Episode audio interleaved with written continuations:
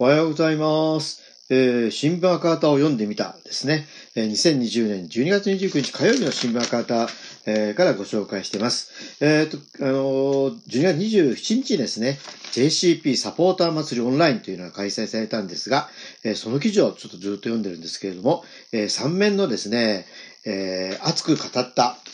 えーえー12月27日 JCP サポーター祭りオンライン、えーコロナから京都までということでですね、えー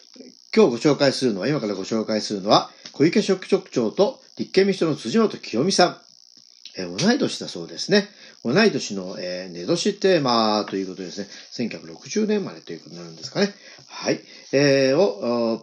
あの、記事を読んでみたいと思います。えー辻元、共産党の地方議員や赤旗の力がすごいと。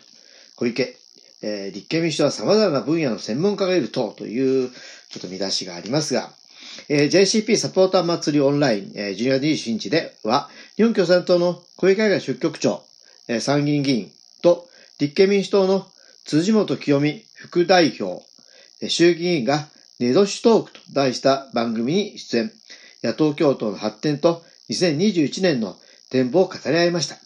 1960年生まれで同じ同じ江戸の小池氏と辻元氏、えーネドシの1年を振り返り、JCP サポーターの質問に答えました。この1年の国会を漢字一字で表してくださいとペンを渡されると、小池氏は嘘、辻元氏は天、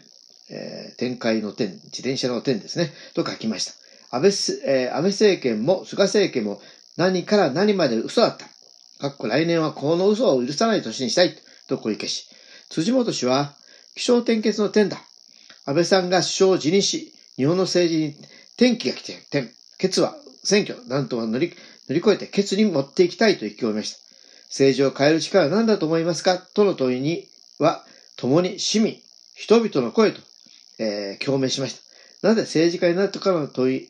との質問に、医師として医療現場で患者さんの命が政治によって奪われる状況を見てきた。この状況を変えないと思ったことがきっかけと答えた小池氏。辻元氏は、ピースポットの活動で戦争の現場や人種差別を見たり聞いたりして、それを変えていきたいと思ったからと語りました。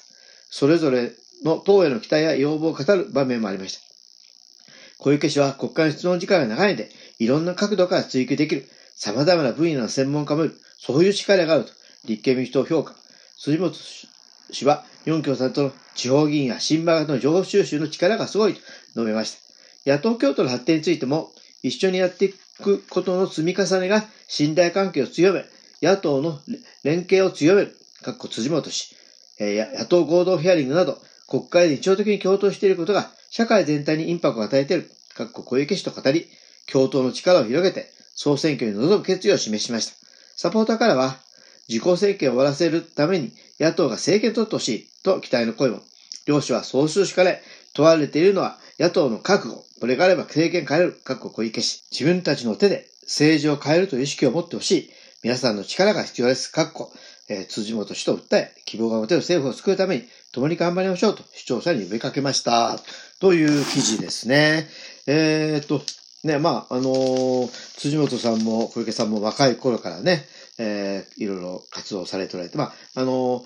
えーまあ、小池さんが、まあ、議員になったのは、あのーえーまあ、だいぶ後なわけですが、えー小池さんは、あのね、えー学生の時から、あの、えーまあ、医学部でしたよね。医学連の委員長とかね、えー全学連の副委員長などもね、まあ、歴任されて、えー私も名前は学生の頃から知っておりましたけれども、えー本当にあのね、えー頑張ってきてる。で、あの、まあ、あの、まあ、立憲民主党のいいとこはね、やっぱりあの、上級官僚とかね、あの、高級公務員というか、あの、いわゆる官僚出身の人が結構たくさんいて、